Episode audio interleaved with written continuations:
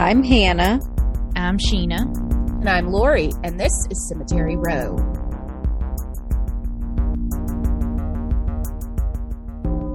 Woo! Haven't woohooed in a while, so there you go. Well, we did. I didn't mess it up this time.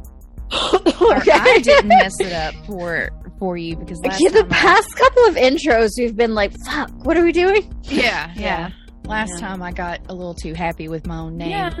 which was weird. Yeah. Well, like I said, my dad. I was talking about you. Uh, actually, I know we're getting ready to get into this, but I was telling my uh, my dad about you going to um, Lisa Marie's funeral, Yeah. and uh, he goes, "Sheena of the Jungle," Yes. and it's like, "No, Dad, Sheena is a punk rocker." Right. So, so those of you f- from the era of my dad may remember a show called Sheena of the Jungle, and that's what he always uh, attributes our dear Sheena to. When in fact, she was named after the Ramones song. Actually, I was not. you were But I not. wish I was. I was not. You no. liar! Oh my gosh! Oh my gosh! I have thought. I that? swear. I swear you told No. me that Mm-mm. and that's that is why like maybe it's just it kind of I st- after Halloween when you were Sheena as a punk rocker and I just Yeah. assumed.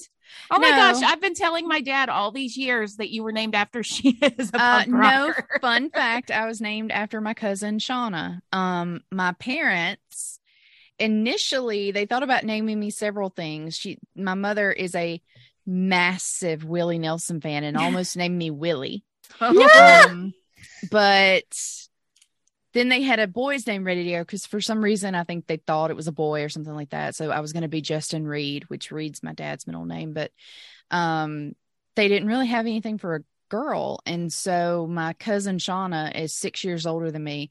Her name is S H A W N A, and they wanted something similar to that, so they went with Sheena, which is perfectly fine. Then Shauna and Sheena. And then Shauna had Shelby. And so if anyone in our family yells out Shauna, Sheena, Shelby, we all answer. We Yeah. all know. Right. Um, Shelby broke the um uh tradition of S names. She named her boy Ryder, but Ryder, who is oh gosh, about to be four, like any second now, um does enjoy going around telling people his name is Carl, and I don't know why. That is a mystery to us. Why this four year old thinks apparently he likes old ladies, and he goes up to old ladies and says, "Hey, my name is Carl," and it's like, no. No, it's not. well, maybe it's just maybe just the girls have S names. Like in my dad's family, Maybe. all the boys are T's. So his, Yeah. him and his brothers are Terry, Tony, Todd, and then all of the cousins are Tony, Trent, Tyler, Tristan, Trevor, Thaddeus. Yes, that's fun. There's- Thaddeus. yeah, That's a great Thaddeus. name. I mean, they Yeah. they were out of T names by the time he came along. Thaddeus. Yes. Um, no, but also I was going to say the thing that no one references, and I wish they would, is from, and I can't remember the episode now, and I can't believe I can't remember it because I know every episode by heart, but there is a Golden Girls episode where Sophia says to Blanche, Thank you, Sheena, Queen of the Slut People. Yeah. And does anyone ever say that to me? No. She, I'm gonna she start it- now. She got it from Sheena of the Jungle. So Yeah. I, I swear straight Because- faced, I always tell my dad, no, Sheena is a punk rocker because he always says No. Of the- oh my gosh. no, but um the Golden Girls thing, yeah. Um Blanche says um R- Sophia's friend has dumped her to go instead of going to a concert with Sophia, she's going to go to the concert with some guy. And Blanche is like, "Oh, that's just the law of the jungle. You know, you dump your girlfriends for some mm-hmm. guy." And Sophia says, "Thank you, Sheena, Queen of the Slut People." I love yeah. it. Yes. I, I wish that was, but really, to me, the Ramones are the ultimate reference because I love the Ramones. Absolutely. Well, I've believed it for, I mean, Sorry. many years that that was so. No, my No. mama was not trying to name me after the Ramones. She was trying to name me after Willie Nelson, which is awesome. I love Willie. I, I have I a love whole it. different impression of your mom now. listen, that. my mom's two favorite artists in the world are Al Green and Willie Nelson. And at her funeral, which will praise Jesus, hopefully be billions of years from now, she wants two versions of Amazing Grace played. Willie's and Al's. Oh, So Well, yeah, she knows what she wants. That's good. she does, and she has good taste. I was Yeah. singing Al Green earlier to Macduff, and he was not a happy camper about it. And that's probably why he was trying to act up before we started recording. Yes. You little shit. So I'm tell us tell you. us about Lisa Marie. Yeah. So um that was that was an experience. I've mentioned on here before that I used to work at Graceland. And I mean, just being from Tupelo, being a music fan, I mean, the Presley family is just sort of huge for me. And I'm a really big fan of the Presley women. I don't think they get enough credit for the bu- business maneuvers and for a lot of the um, decisions and, and and just the stuff that they've had to put up with with Elvis and since Elvis. Um, they have really, to me, the reason he is still so well known is really a large part due to their efforts. Anyway, so it was important to me to go to Lisa's memorial, but um, and it was free and open to the public. But I mean, like you had to get in line. Um, they opened basically the gates at five. I didn't get in line till about six. Um, and this was all at Graceland. Um, and then you were in line till the event started. Not in line, but standing until the event Mhm. started at nine. So at seven, we finally got to move across the street to the mansion grounds. Um, but yeah, we kind of stood over there off to the side and and watched it. The um a majority the, the entire service took place on the front lawn of Graceland and like fans were off on the north part of the lawn. Um if you want to see it, you can see the entire service on graceland.com. It's a little over an hour. I highly recommend it because it was beautifully done.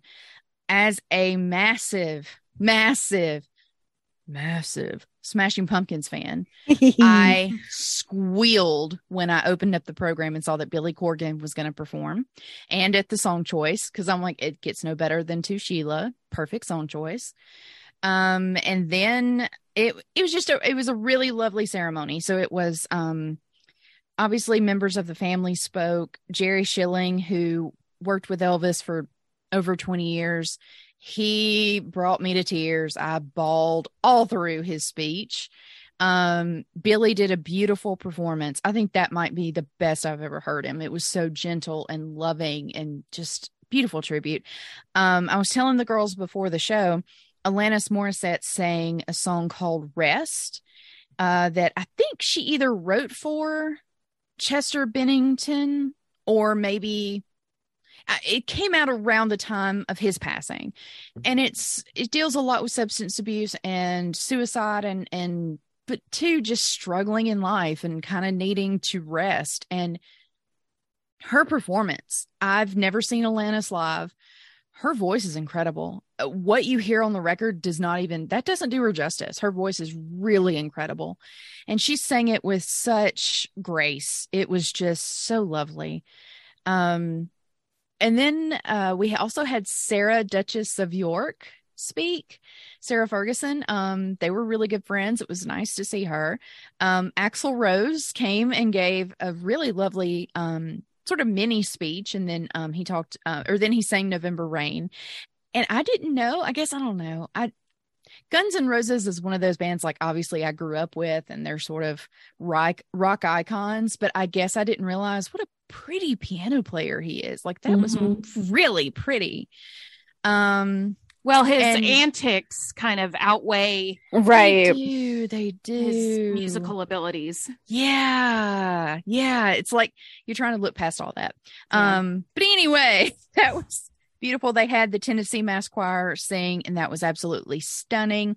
I lost my mind yet again at the Blackwood Brothers, um, because the Blackwood Brothers, the father of um oh uh, the main Blackwood guy, his name just escaped me, but the guy who started the Blackwood Brothers, he, um, Elvis loved him, and he sang at Elvis's mother's funeral. He sang at Elvis's funeral, and now his son performed at Lisa's funeral. Mm. Aw. Um, and they did "How Great Thou Art," and then they did "Sweet Sweet Spirit," which is one of my very favorites, and they killed it. And you know, you can't see me in the sea of people. Just know I was out there bawling. Okay. I Um, imagine.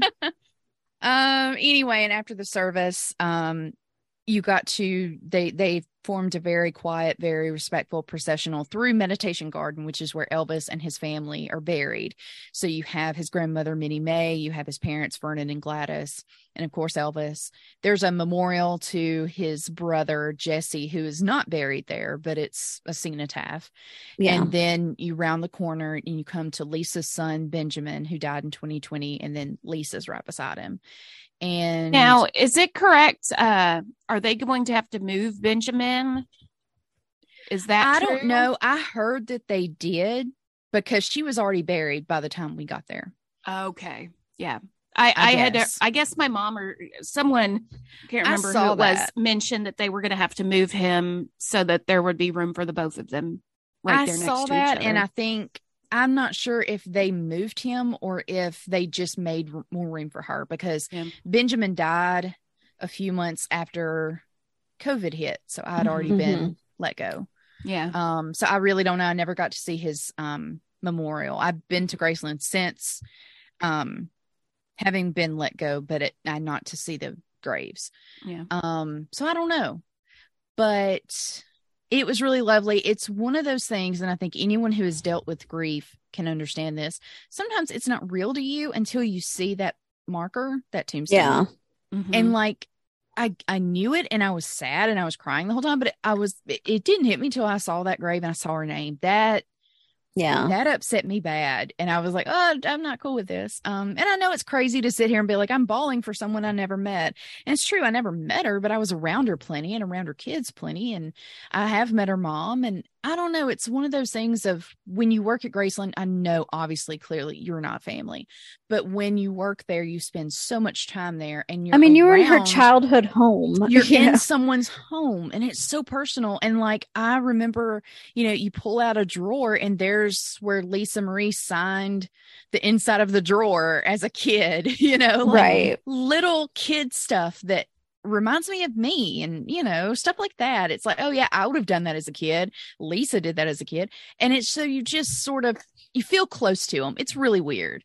Um so either way, it was really lovely, and I highly recommend if you care anything about the Presley family to go watch that uh, memorial service on Graceland.com. It's it it was very well done. It was very beautifully executed, um, and congratulations to her daughter, who I we all found out yesterday has had a daughter. So oh, Lisa Lisa was a grandmother um, which I love. I'm like, ah, I bet she was eating that baby up. So that just makes me sad. But anyway, speaking of babies, um, I'm gonna stop rambling about that for a second to ramble about another baby. Um, I had posted this on our socials. I just get really excited when I see that a um former Jane Doe has been identified.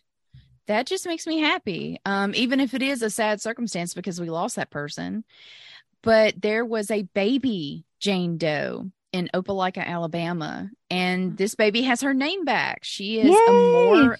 I don't know if it's Amore or Amore, but her name is Amore Wiggins. Um, she was pretty tiny. Um, I want to say four-ish when she passed.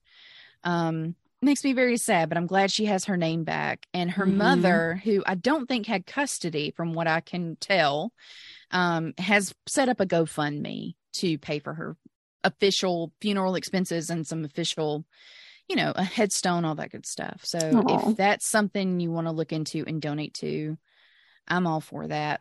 And speaking of babies who finally got their name back, we mentioned a few weeks ago that the boy in the box from the 70 year old basically Mhm. yeah. um, true crime case, cold true crime case.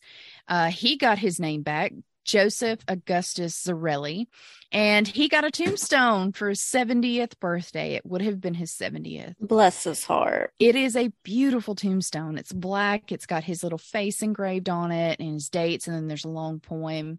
And I wanted to say too, I read a story online that said um, okay. there are Who is wilding out? Is that one of Rosie. yours, Hannah? it's got to be It's Rosie. Rosie. was gonna say Macduff has passed out, so this Rosie. has to be from the Hannah clan. Rosie's getting the demon out. That's fine. Have at it, Okay, Rosie. I'm, I'm sorry understand. to interrupt, but I No, it's keep okay. hearing noises. Yeah, I was gonna say Macduff has has caused his mischief for the night, and For like an old man, he's like- passed out. Two pounds and maybe, I don't know, nine inches long. She is a menace. I love it. I would expect nothing less. Um, but anyway, I was gonna say really quickly. Um, I I did see a story. I don't know how substantiated it is because it seemed like it was from a possibly questionable source, but they listed the boy in the box, Joseph's parents' names, and they apparently put him up for adoption. I'm not even sure if because I just skimmed the story, I didn't have a chance to really. I should have read it better before we recorded. I'm not sure his dad knew he was alive. And anyway, people have been finding this baby's family and threatening them online. Dude, that's not cool. Seriously. We don't know the circumstances. The authorities are still researching everything and still investigating. So let's save the hate for people who actually abuse this baby. Like, I Mhm. don't think it was his biological mother or father. So we need to step back. And I'm all settle for down. Being mad at people who are terrible to children. Like, yeah, we'll Mhm. beat on them all day long. But you know, if if they didn't do this, if they put them up for adoption because they thought they adoption was a better way, then they don't deserve this hate. That's just my soapbox. I agree. Yeah. And then our hearts go out to those who have lost loved ones or who were injured in the Monterey, California shooting. Yeah. Um, I'm sure we're all, I know I am, flabbergasted at the fact that we've already had 36 mass shootings and this is the 23rd day of the year. and there were two today. One in Iowa at a school, and then another here in the city on the south side. Um, Yeah. and it's just like, and fortunately, um, our governor just signed into law banning assault weapons in high capacity job. magazines. Good job. And I'm super yay, JB Pritzker. Mm-hmm. I like now living in a state where I don't hate the governor. I Must wonder be what nice. that's like. Yeah, must be nice. guys, guys, I know the winter sucks, but I highly recommend it. Well, I know, but I can't do those winters. I tried. I went there last year. It, it didn't. It did. nothing for me. I mean, you know, the the winter didn't. Seeing my spider monkey was great. of course. You guys will But come in the summer where it's not Yes. quite as bad. yeah. Yes. No. Um. So anyway, those are all of basically my soapbox items. I I hope I didn't ramble too long about different things. Um. Oh my god. So sorry. No, go Um, ahead. Rosie has ripped off part of the scratchy post and has laid it on Jack. Oh my goodness. Well, she is Oh. giving him some cover. Maybe it's cold. It's a piece of corrugated cardboard, corrugated, I don't know, cardboard. So I don't know what she's Hey, doing. It's warm. I'd take it. and let's see. And there is my Oh, there's pickle. pickle. Oh, pickle. yes, he is He looks like he a little slug. he's a little dead corgi flat on his side, y'all. This looks is not like a tater tot with legs. this is not a visual medium, but maybe I'll uh have Sheena post a picture. Yeah, You I'm all for will. that. Um, because this week we're discussing animals. We are. So it's a good thing all of ours are being menaces. We Yes. segued very nicely in this beginning. Yes, Um, absolutely. So yeah, we just wanted to do a fun animal episode just for fun because animals are fun. We love our pets. We love your pets. We um, Absolutely. love the pets that have yet to be adopted. Please adopt, don't shop. Go to, and find a beautiful rescue animal, and they will rescue you before you rescue them. Trust me. Mhm. Um. Anyway, so to kick off our awesome animal episode, Luhu, the resident horse girl, is gonna Not- talk about a Not a horse. No, not a your horse. topic. What are you gonna talk about? Oh my god. Um, so I really, and I'll, I'll come back to her one day, but um, I would have done Misty of Chincoteague, which was uh, a pony that was very famous from the 50s that there was a series of children's books written about her. I read those books. Aw. Yes, yes. And I was will- a fledgling horse girl. well, and one day, so there's an island off the coast of Virginia, and I could be pronouncing it wrong. This is just how I've always been been told. It's Chincoteague and Assateague Islands, and there are wild ponies that live on Assateague Island, and they are descended from the wild or Spanish horses from a ship that sank. And every year they do the wild pony roundup uh, to control the population, um, and of course it it you know helps raise money for the town. Um, but they do an auction of some of the wild ponies that they bring in and they swim across the channel. And it's just this really cool story about one of the, the ponies in particular. So I will come back to her one day. I know where she is. I know where her daughter is. But today we're talking about a puppy dog. Aw, Puppy! puppy. So Sheena, to steal your thunder, picture it. the jungles of New Guinea. Oh, goodness. February 1944. Ooh. Ooh. Ed Ed Downey was driving through the jungles near his military camp when his Jeep suddenly broke down. As he was investigating the issue, he heard whimpering from the nearby jungle. Exploring the area to find the cause of the noise, he came across a tiny matted dog trying desperately to jump out of an abandoned foxhole. Ed hated dogs, but he picked up the small pup and took her back to camp, where he promptly gave her to a gentleman named Sergeant Dare. I do not know what his first name was. I just know he was a sergeant and his last name was Dare. Maybe his first name was Sergeant. Maybe so. I don't know. Not long after, the dog came to the attention of one William or Bill Wynn, who was an aerial photographer who had a deep love of dogs. Um, before he uh, was drafted, he took a few weeks of obedience training courses and was just really into training dogs. He offered Dare two Australian pounds for the dog, who was um, then known as sn- not Snookums, Smokums, due to her smoky blue coloring. Oh. But Dare turned it down and said, no, it needs to be three, three pounds. That was too much money for a sickly pup. But the next day, Dare came back and was like, yeah, I need the money for a poker game. You still want her for two. And Wynn was like, is she alive? Because she didn't look very good yesterday. You trying to screw me over? And he said no. She's had a few meals. She's looking better. So Wynn gave Dare the money, which was roughly six dollars and fifty cents in American dollars, which is about ten percent of his salary for the month. Hmm. Hmm. So not chump change. Yeah. Um, and now the four pound dog was his. Oh. He shortened her name to Smokey and began training her to do all sorts of tricks in their spare time, which there was a lot of. I don't know. I'm pretty sure it's because of his role. He was an aerial photographer that I guess was for historical significance on missions taking pictures. It didn't really seem like they did a lot. Um, and I don't want I, I don't want to sound insensitive because I'm sure they did, but from my research, it seemed like they his particular division, which was the photography group, did not see a lot of combat type situations. Yeah. They were just kind of stuck waiting for the call to come in that they had something to do. Um, hold on a second. Okay, here we go. Uh, so Smokey quickly picked up playing dead. She could sing. He would play a harmonica, and that would cue her to start singing. Hmm. Uh, she slept at the foot of his bed and got daily baths in his helmet to help prevent mites, which could cause a potentially fatal illness called scrub typhus. Ugh.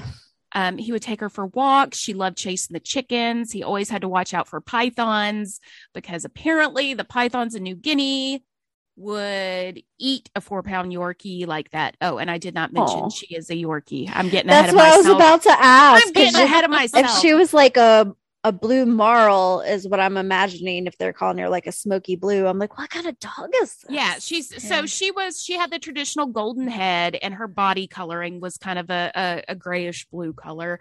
And at this time, you know, they didn't know what a Yorkie was. It- Right. Yeah. So I'll get into that in a minute. But she was super cute. Um, everybody loved her, and he was teaching her to do all these kinds of crazy tricks.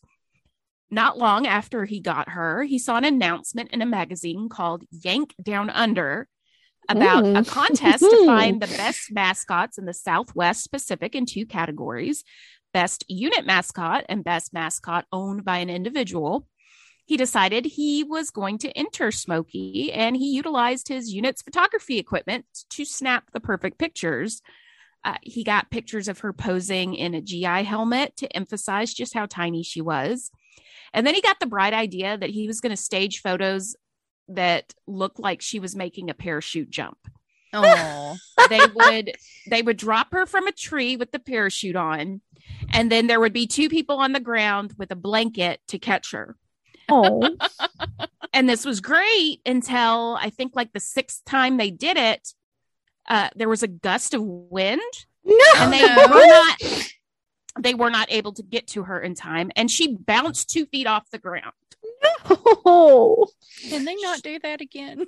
well she was in a lot of pain and he picked her up and he was like massaging her and whatever got knocked out of place he was able to to relocate it and she was better in a couple of days but he immediately stopped and regretted doing that Yeah. because and, and he talks about it a lot because my main source for this is a book he wrote called yorkie doodle dandy or Oh my god! or the other woman was a real dog because uh his wife was not necessary. The other woman a- was a a real dog. Yeah. this is incredible. Yes. Um, yes, that is a beautiful book title. Yes.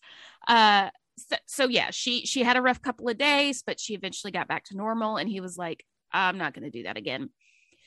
S- Pretty soon after this, he got very very sick. He had a fever of 105 and had to be transported to a nearby military hospital. Jeez. he left Smokey in the care of a friend and was eventually diagnosed with dengue fever after he tested negative for malaria. Gee whiz! I know, Hannah. You should have seen the look on Hannah's face. Uh, like, what is happening just off camera is um Rosie acting like she was going to jump on Gwen's head. oh, that wouldn't have been good. Do not recommend. Zero like, out of ten. um, could we not carry Yeah. on? So, after three days of being in the hospital, his friends brought Smokey to visit, along with a letter from Yank Magazine sharing that Smokey had won first prize, a year long subscription to the magazine. Oh boy! Uh, and the nurses were just absolutely excited. They loved this little dog. They took her to visit the rest of the soldiers in the hospital. And this was one of the first of many hospital visits Smokey would make in her lifetime, which is what led her to eventually being named the first recorded therapy dog by animal by an Animal Planet uh, investigation. Oh, Um, and it's really cool. There's a, another story of where there was a soldier who was basically catatonic. And when he saw her, he started like flailing and wanting to hold her. oh, Bill gave him the dog, and it's like he got this huge reaction. And then afterwards, the nurses were like, he's been catatonic for two years. wow. and this gee dog, whiz. seeing this dog, and how joyful she was and all the tricks she did brought him out of it. And that That's so happens a lot of times with soldiers that were suffering PTSD or recovering from uh, serious injuries. Apparently, your wounds heal slower in that climate. Mhm. And so they were bored out of their fucking minds. And this dog Yeah. just brought a smile to their face. And because of how successful her visit was, his doctor said, okay, if she's gentle and she's calm, she can Mhm. stay with you. So she stayed with him in his hospital bed for the remainder of his stay. Aw. That's sweet. Okay, so not long after returning to camp from the hospital, that's when he f- figured out that Smokey was a Yorkie. Um, a friend had a copy of National Geographic, which had an article called Dogs in Toyland, which showcased small breeds growing in popularity, including the Yorkshire Terrier.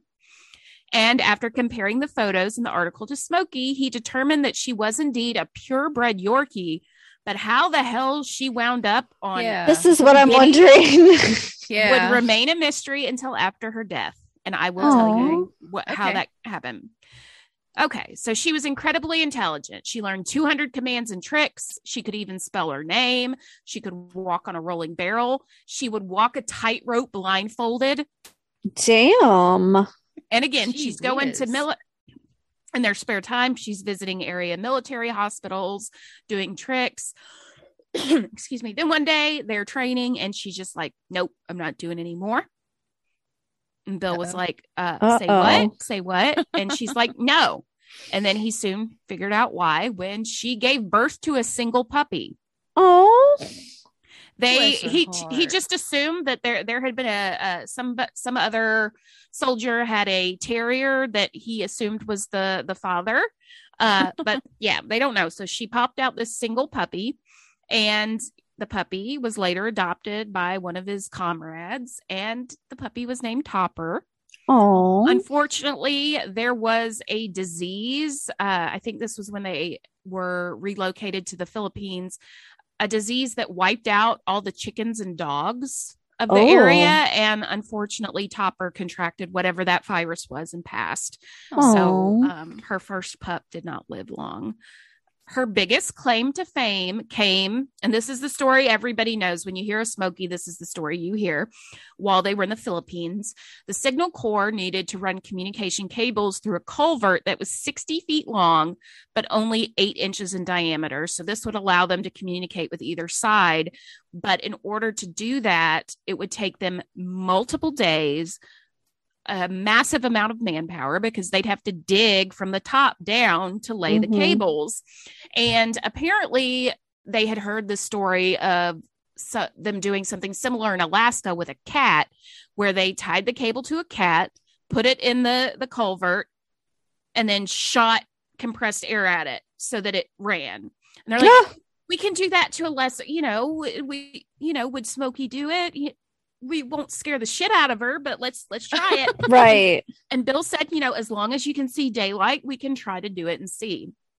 Uh, the cable was tied to her. He went to the other side to coax her through, and he was there waiting to grab her when she came through. So, again, this task would have taken 250 men several days to accomplish, took her mere minutes. Oh. Um, and this also, so so not only did it save time and manpower, it, it helped potentially save lives by putting those men at risk where they could have been easily targeted by the enemy. But it also Mhm. kept the planes going because the planes would have been grounded while they were working on this airstrip. So this little tiny dog did something that would have taken a man multiple days and oh, could have Yeah. resulted in a number of casualties. So, uh, badass old Smokey. Mm-hmm. Uh, throughout their time in the war, Smokey would fly 12 missions with Wynn. Um, and at one point, she even warned him of incoming artillery fire. She was uh, very much a typical Yorkie. She did not like the sound of incoming, you know, the bullets, and she did not, wasn't crazy about going on the airplanes. He had a little bag that she stayed in, and she eventually kind of I don't want to say got comfortable with it, but tolerated it. She was not a fan of uh, of flying by any means. Um, then news came that the war was over and that they would be returning home. But Wynn had to devise a plan on how to get her back. Um, I, something similar happened with. Um, shit what was her name the horse i did reckless during the korean war it's any animal that uh serves in the military is not allowed to come back um, on a U.S. depart warship. Like they will not bring back an animal. And he had all of the paperwork proving she had her shots and everything. But that so- was like a lot of the dogs in Afghanistan. Like, yeah, that had rid- just been with those soldiers that all that time, and they're like, "Hey, I want to take my dog." Yeah.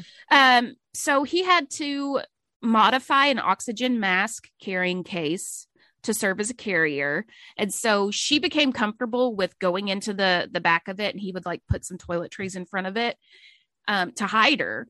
And Oh. there were multiple men that came on board with their dogs. Um, but there Hmm. were um some of the the people that worked on the ship that weren't necessarily affiliated with the military were bribed and hid a lot of the pets. One man brought a monkey on board, but Oh it, it, it was it was euthanized. Aw. but but yeah, so he he was able to get her on board and back to the United States.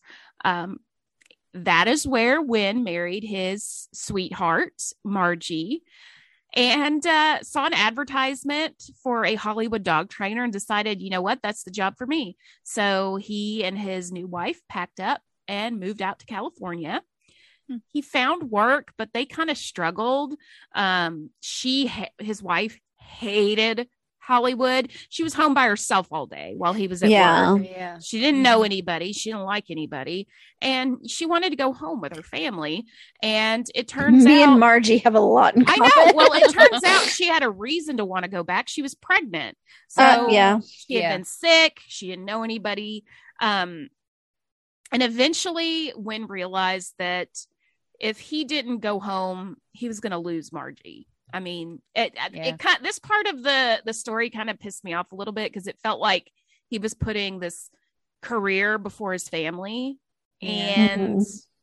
but he he came through and he was like you know what this isn't worth it um he got an opportunity to be a research photographer for the agency which would eventually become nasa and it would offer a steady paycheck and it was back home in cleveland so he took that job and and left hollywood um and so but he stayed busy he and smokey were booking gigs left and right performing um, she would do her battery of tricks.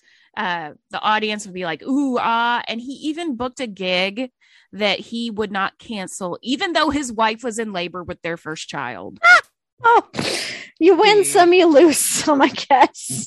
Dude. And, you, you know, I cannot blame Margie for being a little pissed. Mm-hmm. And I think it was even her that suggested the the subtitle or the other woman was a real dog because Yeah. there was some competition between her and uh, Clearly. Smokey. And clearly. I mean, I guess it didn't really matter. They wound up having nine kids, so they oh, wow know, they got through it. They got through Gee it, yeah. And the 1940s were a different time, I guess. Men weren't allowed in the birthing room. Uh, right. There It wouldn't was have mattered. Yeah. So, uh, sometime later, he was offered a job, and y'all are going to get a kick out of this with the Cleveland Plain Dealer, which was a newspaper, Oh. and it paid like significantly more than being a research photographer for NASA, infant NASA, like Sure it did. significantly more. And it would take him like 10 years to get to that pay scale if he stayed Wow. with the agency. And now we're like, people are fleeing journalism I was and gonna say- because they can't survive. Right. when people Like, actually journalism paid more than fucking Burger King at this point. and Yeah. it's when people valued true journalists Yeah. and their work. And Yeah. yeah. and he was a photographer. Like he did f- photography for like the advertising sections and stuff like that. So just Yeah. yeah, it worked. It worked out for him, especially nine kids. Man, you gotta Yeah. Yeah. food the There's no table. following your dreams at that point. No, um, he did. He and Smokey eventually got the opportunity to host their own television show, How to Train Your Dog with Bill Wynn and Smokey. Oh. And he utilized her as an example there um, on what type of dog to get for a family because a dog that size is not appropriate for small kids. No. My mom has a Yorkie. She's a 13 pound Yorkie. Oh, So she's a big girl. She's she's thick, uh, and she doesn't do well with small children. Uh, she Yeah. is old too, so that probably plays a role. But Yeah. um, you know, really trying to inform people. And of all the shows that Smokey was on, she never did a trick more than once. Um, unfortunately, it only lasted about 30 episodes before it was canceled because a new network bought the station and was only going to do cartoons. Boo. Smokey did retire after this, and she was given her own private area in Wynn's basement so she could have her own space and be away from the the children. Um, at some point, I it was probably before she retired, but they did adopt another male Yorkie. Um, who lasted long enough to knock up Smokey before disappearing. He didn't get this girl fixed. Of course not. This was the 40s. I don't I Um. don't even know if they did spay and neuter dogs back then. It's true. Um, so the resulting pregnancy produced a single puppy that was given to Margie's sister, but unfortunately, he too passed very young. Uh, got into something in the yard and uh, passed away when he was about six months old. So, Do Did have- Yorkies have small litters like that? Is yes, that common? yes, Okay. yes. I I was reading like um the the it size is like one to two pounds, which is ridiculous. Why don't you just get a rat? I mean, Yorkies that small, but like the four pound ones would be the ones that they would use for breeding, and they usually just have one or two pups because they're Okay. tiny. That makes sense. But yeah, no. Um, in 1955, Smokey developed a severe infection of the uterus. Go figure. And had to have a complete hysterectomy. So that's Aw. kind of what makes Bless me her think heart. that spaying and neutering your pets wasn't a thing back then. Um, because this Yeah. seems like it was a pretty serious surgery. Bob Barker wasn't wasn't on the scene yet. Right, right. Yeah. Well, he was. He was probably an He's intern. probably a teenager. Yeah, he was probably an intern at the time.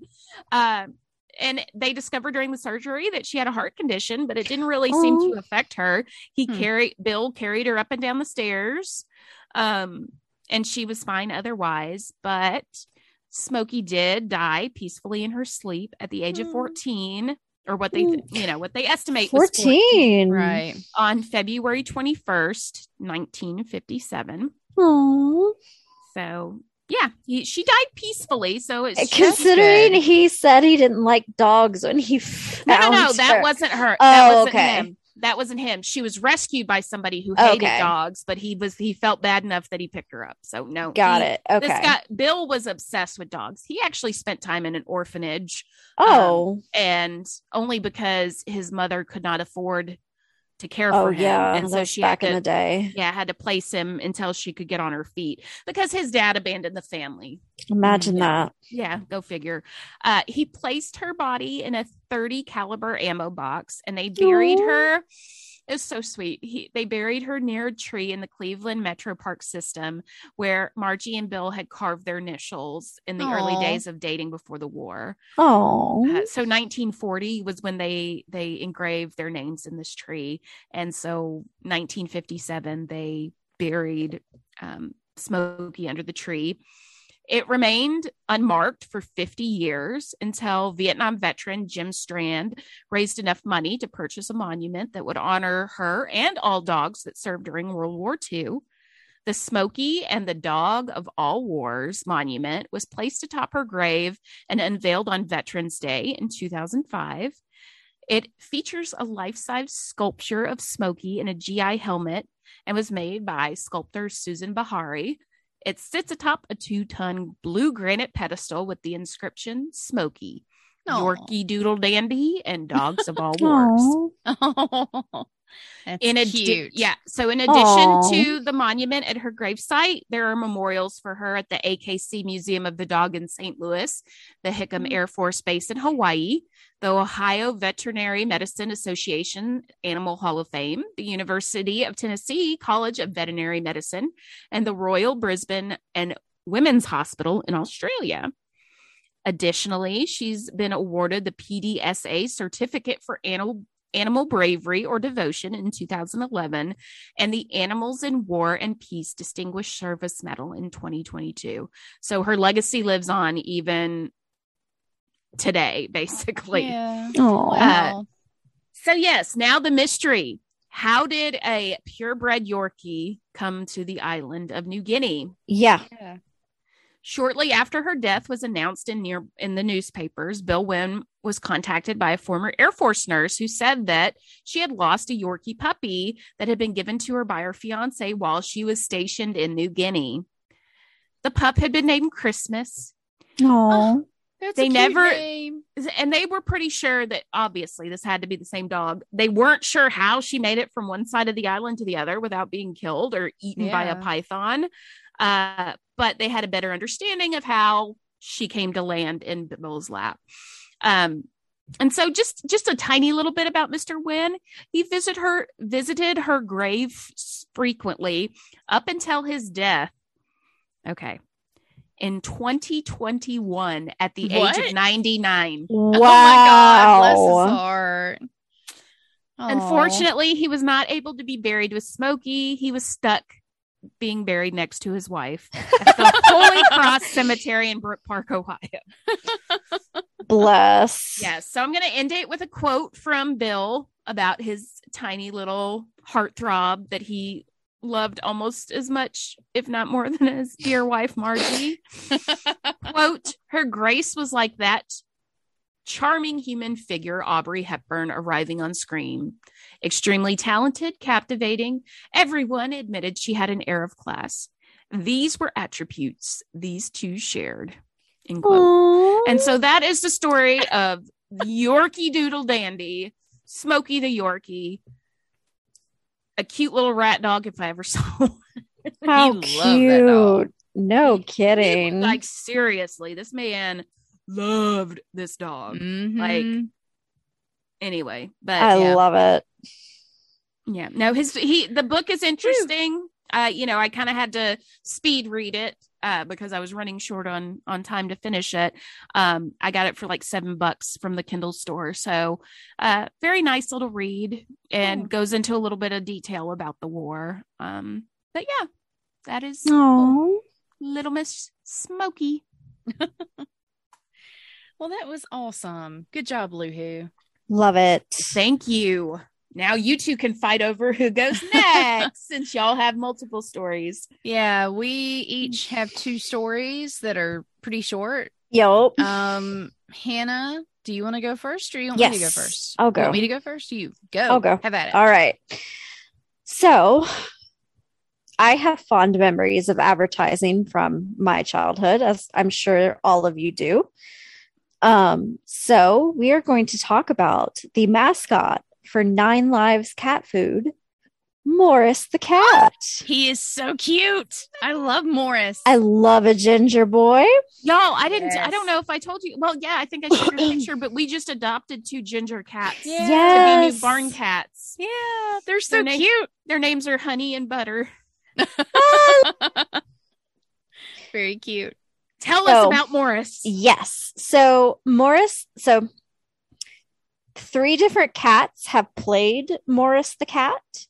Um the OG Morris was discovered in 1968 at the Hinsdale Humane Society here in the Chicago area by a professional animal handler by the name of Barb Barb Bob Martwick. Um, he, the Morris the cat entity, was an invention of Leo Burnett Advertising Company. Who Leo Burnett is one of those secret agents of history that have basically built our culture. Um, and Martwick actually worked there, so that was pretty cool. Morris was featured in 58 different television commercials, which aired from 1969 to 1978. Hmm. And a band by the name of John Erwin provided his voiceover. So the basic premise of most of these commercials was Morris's owner would set down a different brand of food that wasn't Nine Lives, and Morris would be very snarky, as most cats are, and make some pithy comment until his owner brought him his preferred Nine Lives. And every can of Nine Lives cat food has Morris's signature on it. Yeah. So Morris won two Patsy Awards for animal performers in film and television in 1972 and 1973. And the original Morris did pass away on July 7th, 1978, of old age. Oh, bless Well, that's good. There is a um, plaque dedicated to him at the Hinsdale Humane Society. It's very handsome, handsome fella. All cats that have played Morris have been rescue animals, either from animal shelters or cat rescues. Uh, after receiving multiple contacts from individuals who claimed they were Morris's original owner, Bob chose not to tell where he got his the next Morris because you know it's not anyone's business. and the second Morris started appearing in commercials in 1979. The first two cats to play Morris lived with him as pets. Morris pop Morris's popularity continued in the 1980s when Leo Burnett created a mock presidential campaign for Morris in 1988 and there was a fabulous picture of it's one of the OG campaign buttons and it's just Morris with absolute beautiful stunning bitch face and bet. it just says Morris for president 1988. It's perfect. And if anyone has one, I want one. Yeah. The current Morris um, is still alive and well, lives in LA with a handler named Rose Ordile. Oh. Um, he was also the was in the UK as well, where he was uh, voiced by somebody named Johnny Morris.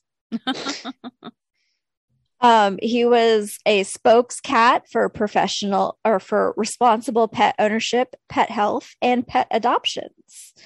He has authored three books The Morris Approach, The Morris Method, and The Morris Prescription. wow. And he was quoted in the end of year edition of in 1993 of People magazine, in which he quoted a simple meow in honor of the death of his fellow friend and advertising mascot, Spuds MacKenzie. Oh my God.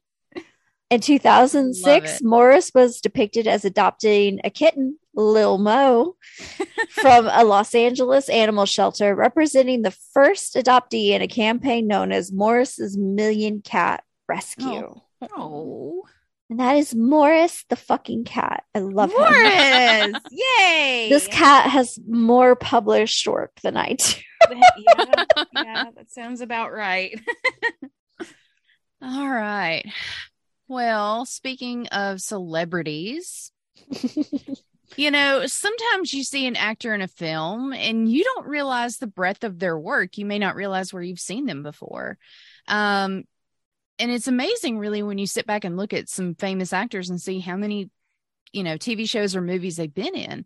Um, I don't know if you know this, but everyone's favorite actor, Danny Trejo, has been in over 420 movies. Good God. Well, He's I don't a know busy it's man. Movies. It's also this is also TV, TV, acting yeah. credits. Christopher Lee, one of my favorites, before he passed, he was um, everything from you know he was in Dracula and Star Wars and everything. Two hundred and eighty-two.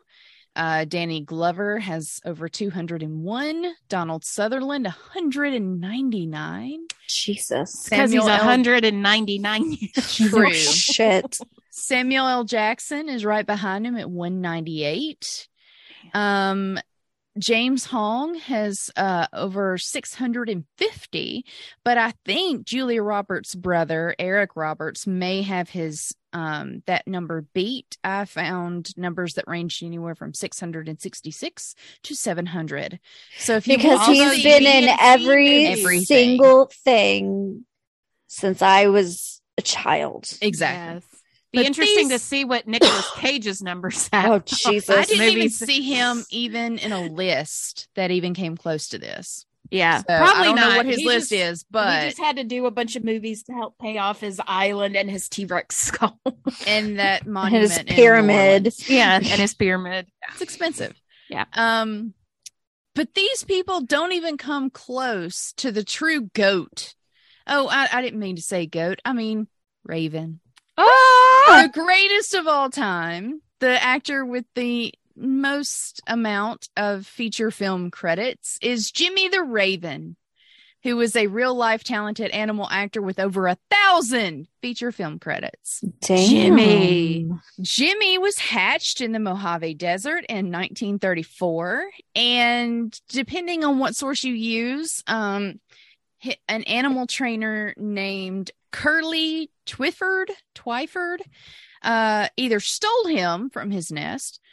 Bad job, Curly. That's bad. Or uh, Jimmy was abandoned in his nest by his mean, abusive mommy let's go with that one. and Curly um adopted him and, and and saved him. So I don't know what story is true, but either way. Uh Curly taught Jimmy to do all kinds of tricks like typing, opening letters, and even riding a motorcycle. He could understand thousands of words. It took him about a week to learn a new word, 2 weeks if it had two syllables. Oh, Curly said Jimmy could do anything that an 8-year-old could do. okay. Wow. At four years old, Jimmy made his film debut in Frank Capra's You Can't Take It With You alongside Hottie McCotterson, Jimmy Stewart, Lionel Barrymore, and Jean Arthur. Uh, Frank Capra went on to cast the bird in every movie he made afterward. I love Um, it. So that's why you know him in It's a Wonderful Life. You see Jimmy. Uh, he is Uncle Billy's one of Uncle Billy's pets. Uncle Billy has a lot of pets, and it's He hangs Life. around the savings and loan. He does. He hangs around the savings and loan. Yeah, and um, he's also in uh, the Wizard of Oz. He is the crow that lands on the scarecrow. Yeah. Um, so you have seen him. Trust me. If you have ever seen a movie, well, if you've seen either one of those, and you should have. If you haven't, Fix your life. them. Yes, go watch them now. Um, he also starred in a Bette Davis comedy, which those are rare. Um, The Bride Came COD, which she starred in with James Cagney. Uh, not my favorite Bette Davis picture, but that's okay. It's still pretty good. Anyway, and then the Cary Grant movie, Arsenic and Old Lace. So he Ooh. he was starring alongside all the amazing actors of Hollywood's golden era. Uh, Jimmy was insured by MGM for $10,000. He had 21 stand ins, 15 of which were female, and they could fill in for Jimmy if the scene didn't require movement or tricks. So if they just needed a raven to sit there, that's when they would have the stand in. They would they wouldn't get the real star until the bird had to move. Uh, he made so much money for Curly that he paid for the upkeep of all of Curly's animals. So just off this one animal, he could take care of all the other animals that he trained. And he trained a lot of other ones. I didn't go into Curly's background. Maybe we'll do an episode on animal trainers one day and I'll come back to Curly, but maybe not too. I don't know. Um, anyway, in addition to his film work, uh, Jimmy was a great humanitarian, and I will say humanitarian rather than raventarian because he gave back to humans. He spent over 200 hours entertaining veterans after World War One World War Two, World War Two. I'm sorry, uh, for which he received the Red Cross Gold Medal. Sweet Jimmy. Um, I say this like he had a choice. Anyway, um, Jimmy's footprints were enshrined in cement at some big famous LA pet store alongside Lassie's. So very sweet. Um, Jimmy's final film was Three Ring Circus in 1954, which also starred Dean Martin, Jerry Lewis, Zsa Zsa Gabor, and Elsa Lanchester. Um, which I just love saying Zsa Zsa Gabor. Yeah. Anyway, Mm-hmm. it's not known what happened to Jimmy after this movie. Um, most people assumed he died because he just wasn't in any more movies. And you mm-hmm. know how the 50s are, they just don't keep good records of things. So I don't know how Jimmy died. I do not know where he is buried. My guess is in Curly's backyard, but I don't know. Curly had promised newspapers that he'd live, that Jimmy would live to be 150 years old, but that's just Curly being Mhm. Curly because yes. most ravens in captivity only live about 20 years and I mean 30 years and Jimmy was 20. Uh Curly meanwhile died in 1956. So sweet Jimmy, I don't know where you are, but you were theoretically buried somewhere and hats off to you. Unless Jimmy escaped. Jimmy flew off. Maybe he did. out having Maybe a I- Maybe bird Jimmy life. is living bird life. out that 150 years and he's still out here like call. absolutely. Oh no. All right, that's my first story. Hannah, Jimmy. All Back to you. right. So our next animal may be an animal, maybe a spirit, maybe a bored teenage girl with ventriloquist talent. what? We'll I'm here see. for it. Very nice.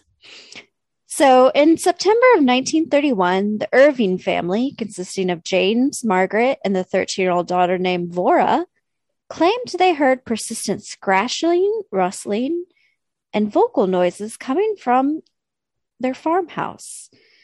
And it could have been a ferret, a dog, or a baby. They weren't sure. A ferret, a dog, or ferret, a baby. dog, or a baby. Hey, Ah, you know how they just love to roam the the countryside.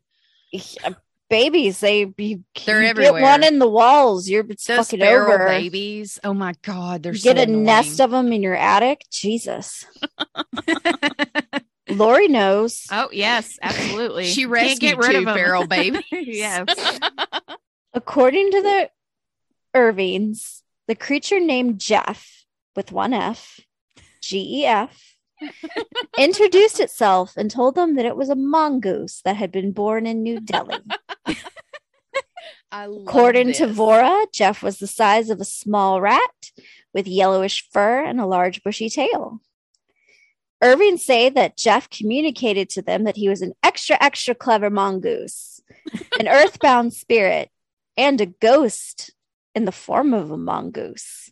And once said, I am a freak. I have hands and I have feet. And if you saw me, you'd faint. You'd be petrified, mummified, turned into a stone or a pillar of salt. Gef is incredibly quotable, and we will get to more of Gef's musings. I'm really impressed with this vocabulary of a mongoose. Gef is talented. Gef is very sounds like talented. it. Um, his preferred food was bacon without the fat.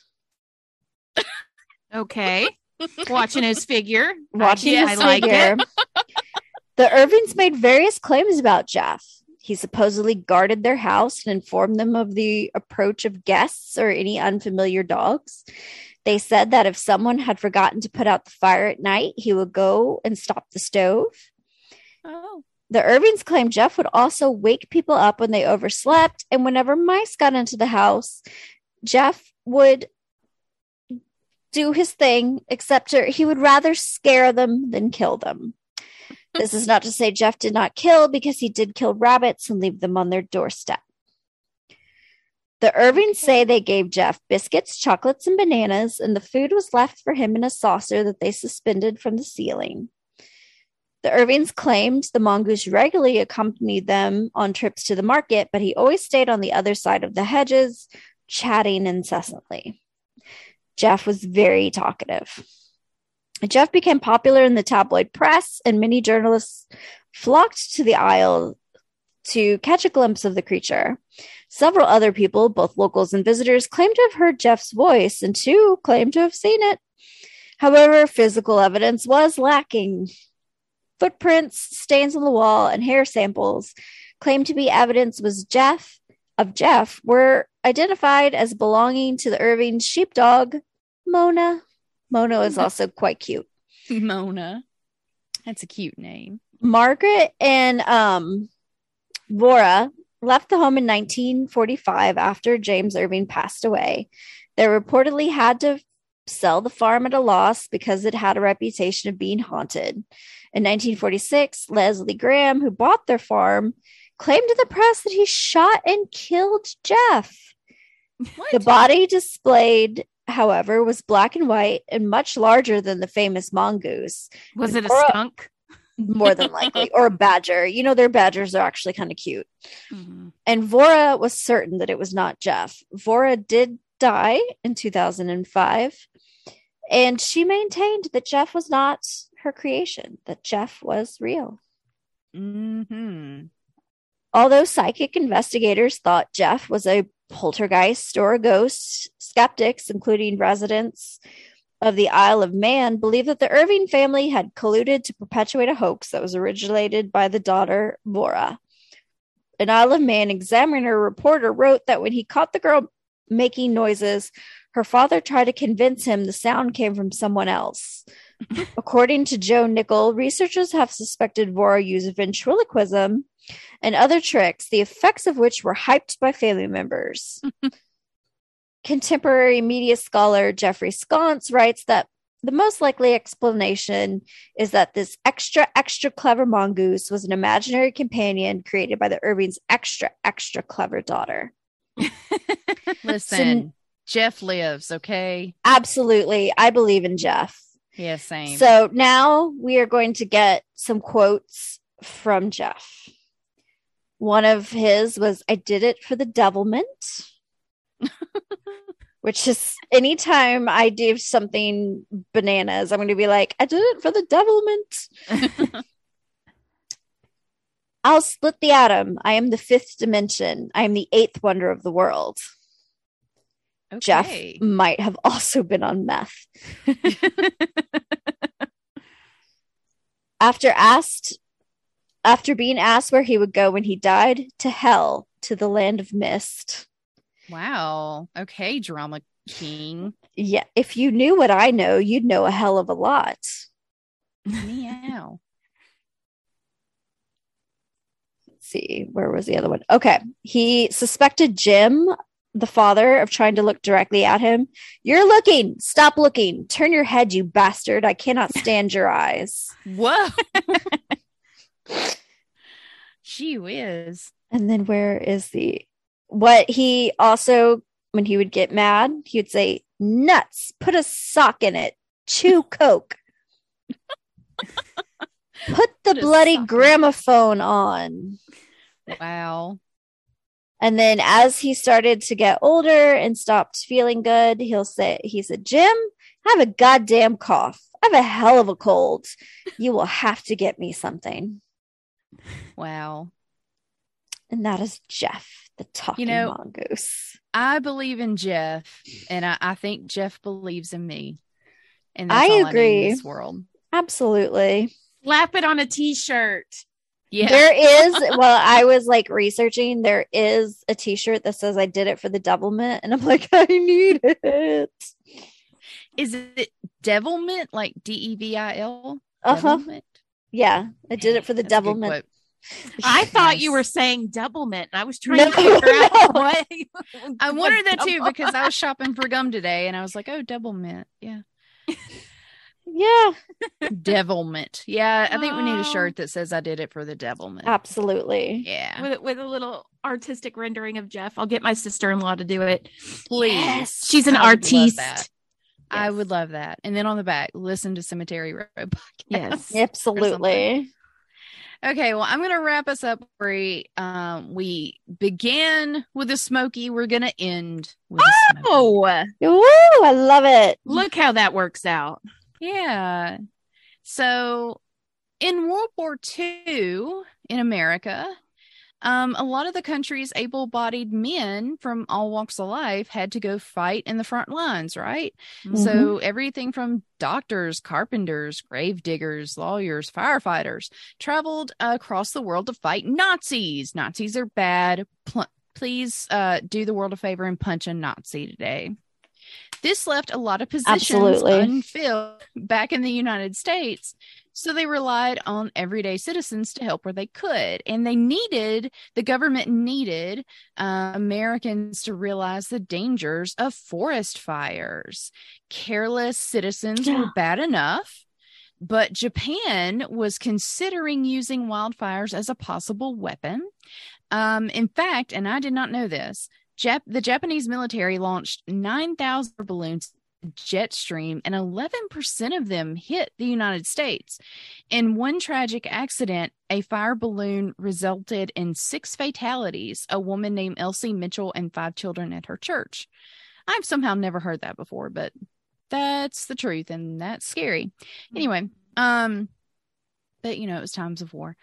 Anyway, the U.S. Forest Service established the Cooperative Forest Fire Prevention Program in 1942, and they used characters from Disney's Bambi, which had just been released, to promote fire prevention because, you know, you don't want to, we've already suffered through Bambi's mother's death. We don't want to burn down the rest of the fire, right? like kill all his friends. Yeah, that would be bad.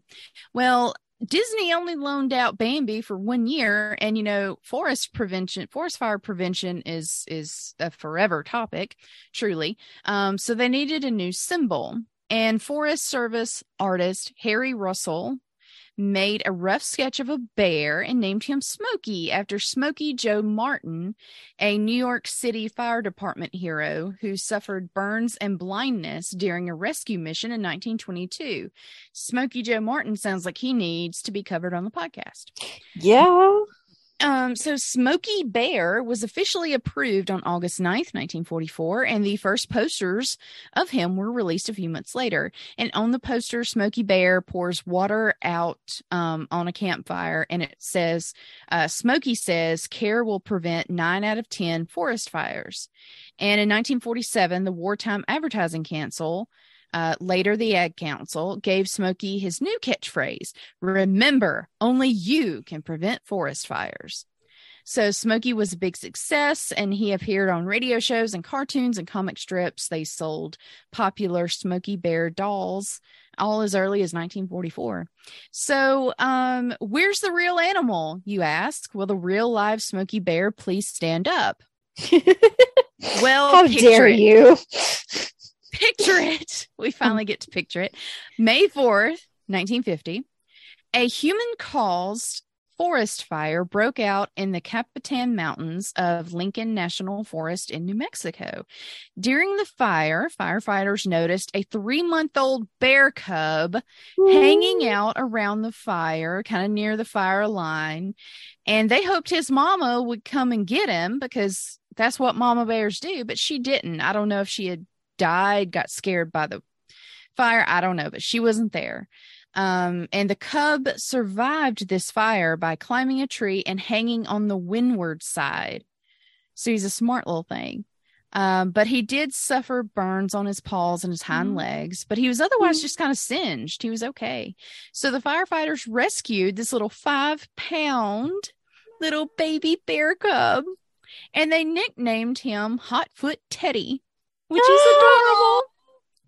Um, but considering what had happened to him and what he had survived, they seem they soon renamed him Smokey Bear after the popular U.S. Forest Service mascot.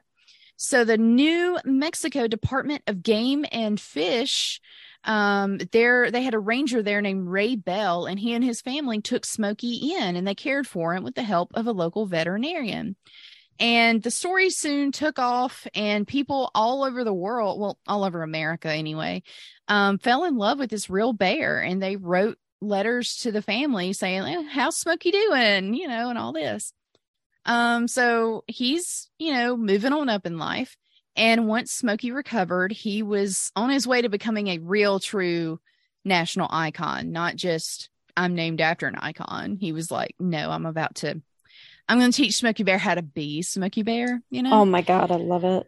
so he was flown in an airplane that sounds fancy. I don't know if it's fancy. It's a Piper PA 12 Super Cruiser airplane. I don't know if that's fancy, but I like to think it is. Um, they flew him from New Mexico to the National Zoo in Washington, D.C., where hundreds of fans, including the media and lots of Girl Scouts and Boy Scouts, were there to welcome him. And Smokey Bear, the real live Smokey Bear, lived at the National Zoo for 26 years. He received more than 13,000 letters a week. And the U.S. Postal Service gave him his own zip code, 20252, which is still in use today.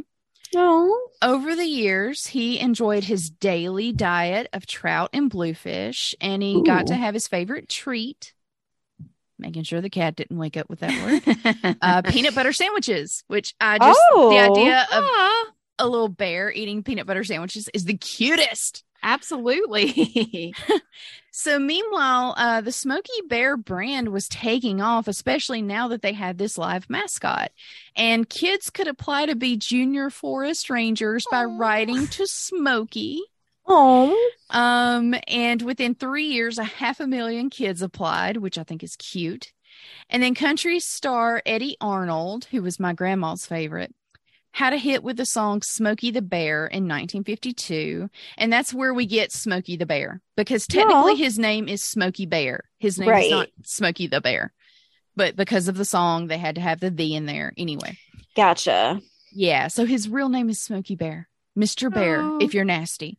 Um, anyway. And then in 1955, children ask your mom about that reference. um, I'm sorry, ask your grown up. right. Um, in 1955, Little Golden Books, we all know and love, released a. Smokey the Bear book that was loosely based on this bear's real life story. You know, they left out the the drugs and the you know strippers. I'm kidding. I'm, joking, y'all. Anyway, I was um, about to be like, wait, you No, skipped a few few uh, kidding, paragraphs there, babe. Um, the book was followed by many sequels and coloring books and lots of other toys. I mean, y'all know, y'all grew up with him. Oh, Smokey yeah. the Bear's huge. And in the 50s and 60s, radio ads featured Smokey in conversation with celebrities like Dinah Shore and Bing Crosby. So, you know, he's just chilling with celebs, no big deal.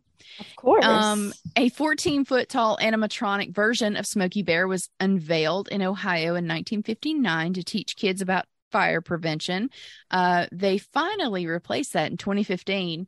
I can't imagine going from 1959 animatronics to 2015 animatronics. Oh. God, I'm sure that's terrifying. Yeah, and for Even the of Smokey's- 80s animatronics were terrifying. Yeah, Chuck E. Cheese nightmares.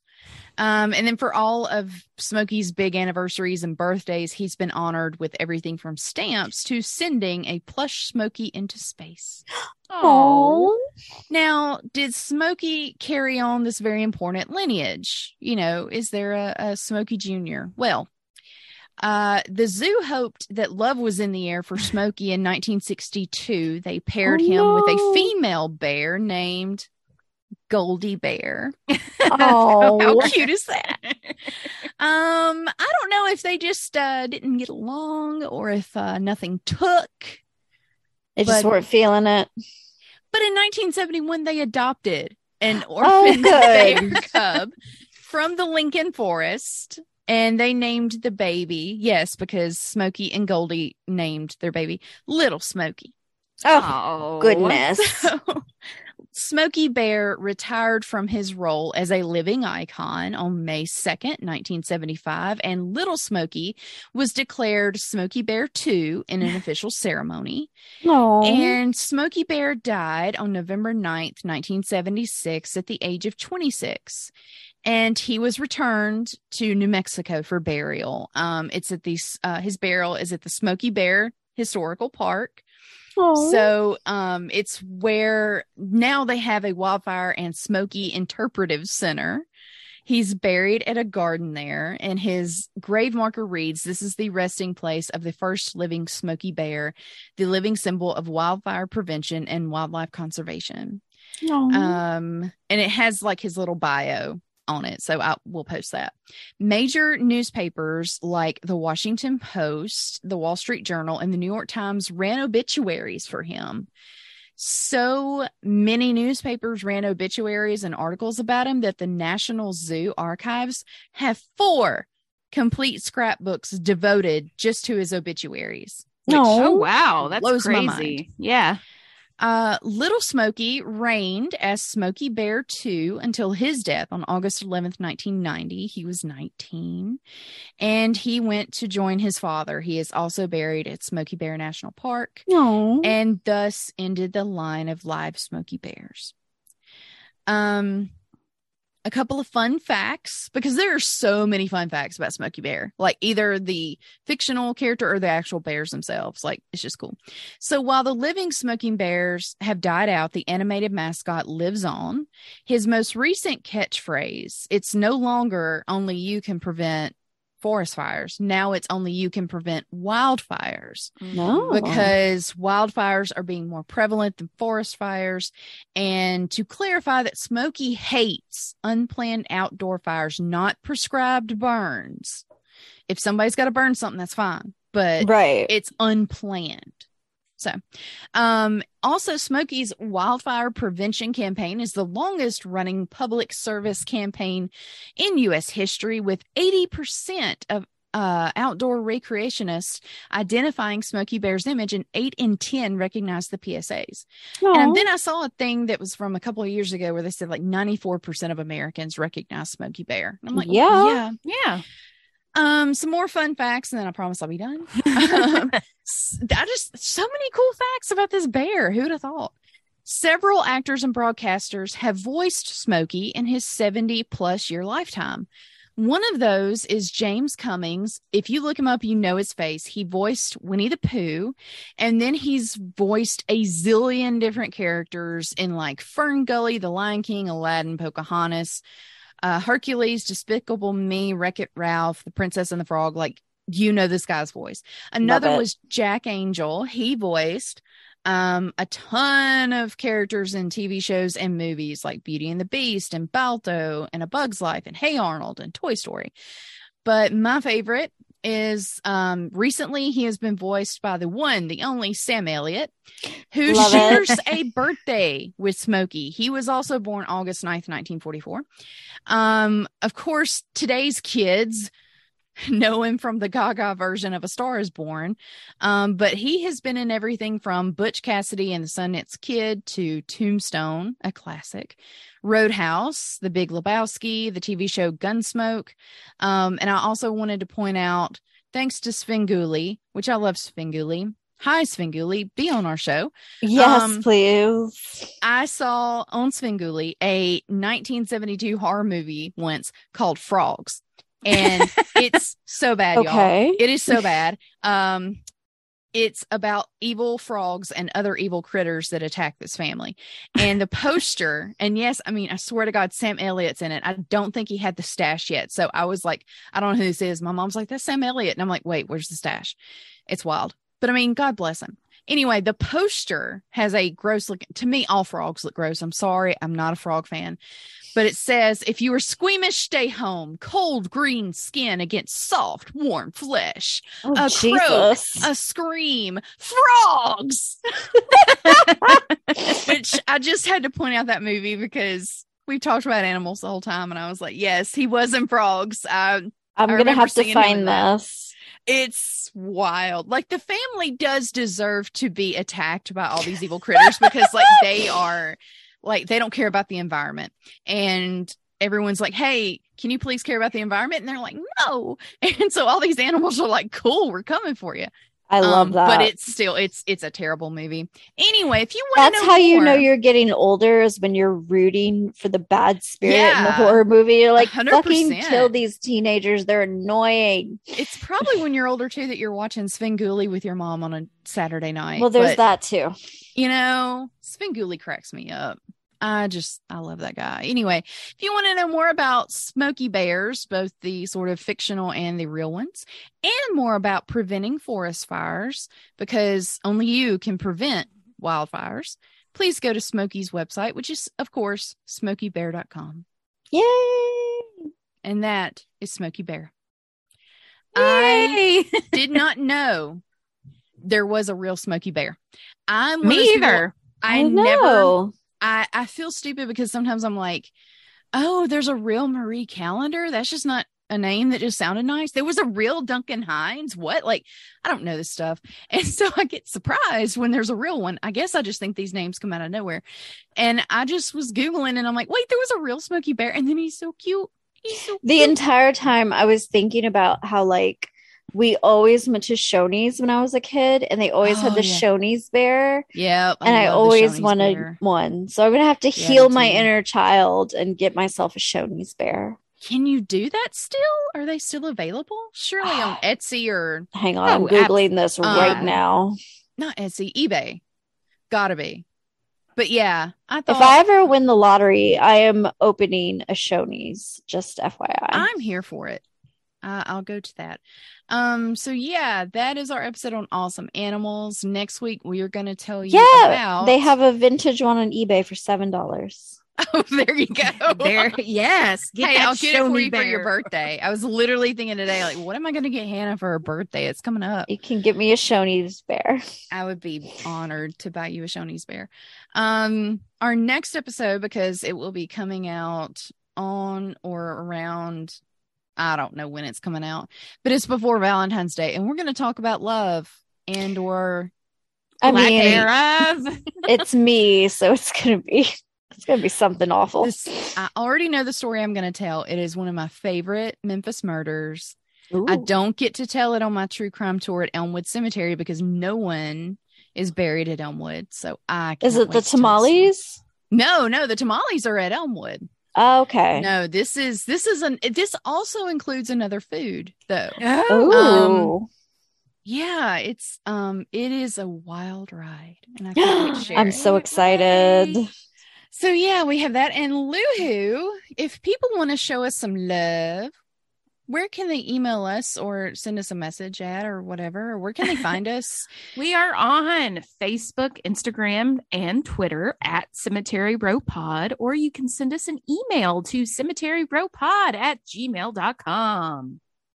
Please email us. Please tell us how much you love us. Please Send us um, happy things. happy things please go and leave us a nice review um i just posted on our social media um, that it would be nice if people would leave us flowers, but I mean that in a social media or you know subscribe or a A metaphorical. review. Yes, Yeah, yeah, yeah. You know what I'm saying. Um, has anyone done that today? I bet not. It'd be nice if you did though. Um, You'd be a lot cooler if you did. yeah. we like attention, okay? yes. Um, but anyway, um, thanks for listening, and we will bring you some love next week. Woohoo! Woo! Bye. Bye.